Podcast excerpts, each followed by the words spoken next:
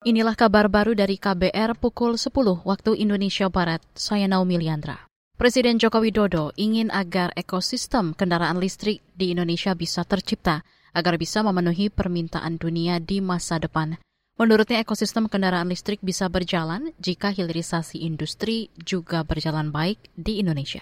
Di situ ada komponen dari nikel, di situ ada komponen dari tembaga, di situ ada komponen timah, di situ ada komponen bauksit yang semuanya harus kita satukan, kita integrasikan sehingga muncul nanti yang namanya E V baterai dan babak selanjutnya ekosistem yang lebih besar yang namanya mobil listrik. Presiden Jokowi mengakui lokasi sumber daya alam yang terpisah-pisah menjadi tantangan pengembangan hilirisasi industri kendaraan listrik di Indonesia. Oleh karenanya, Kepala Negara mengingatkan agar hilirisasi industri ini bisa dijalankan dengan konsisten setidaknya hingga dua ribu dua puluh delapan mendatang.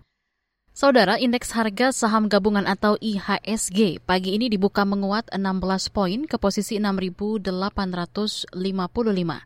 Penguatan I H S G hari ini seiring optimisme inflasi Januari yang secara tahunan akan mengalami penurunan. Selain I H S G, kelompok empat puluh lima saham unggulan atau indeks L Q empat puluh lima juga naik tiga poin ke posisi sembilan ratus empat puluh. Sementara nilai tukar rupiah melemah lima poin ke posisi empat belas ribu sembilan ratus sembilan puluh enam per satu dolar Amerika pada pembukaan perdagangan hari ini. Pada penutupan perdagangan kemarin, rupiah di posisi empat belas ribu sembilan ratus sembilan puluh satu per satu dolar Amerika. Komisi yang membidangi pertanian D P R mengingatkan pemerintah mencari solusi pengganti beras dan menghidupkan kembali pangan lokal.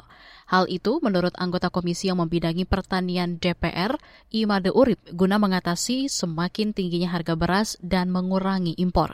Selain itu, menggalakkan pangan lokal bagian dari mewujudkan kedaulatan pangan. Satu daerah itu punya pangan lokal yang harus kita hidupkan kembali. Jadi orang N T T ya biasa makan jagung, orang Papua biasa makan sagu, demikian juga yang Maluku. Dan saya di Bali biasa makan singkong, papaya begitu. Nah, barangkali ini yang perlu mendapatkan perhatian dari Bapanas untuk menjaga, mewujudkan kedaulatan pangan ini. Jangan dikit-dikit berbicara tentang impor begitu. Anggota Komisi yang membidangi pertanian D P R, I Made Urip, juga menyinggung belum adanya upaya konkret Badan Pangan Nasional Bapanas menangani permasalahan pangan di Indonesia. Beberapa waktu terakhir harga beras di Indonesia terus mengalami kenaikan. Kenaikan harga bervariasi di tiap daerah di Indonesia. Demikian kabar baru, saya Naomi Leandra undur diri.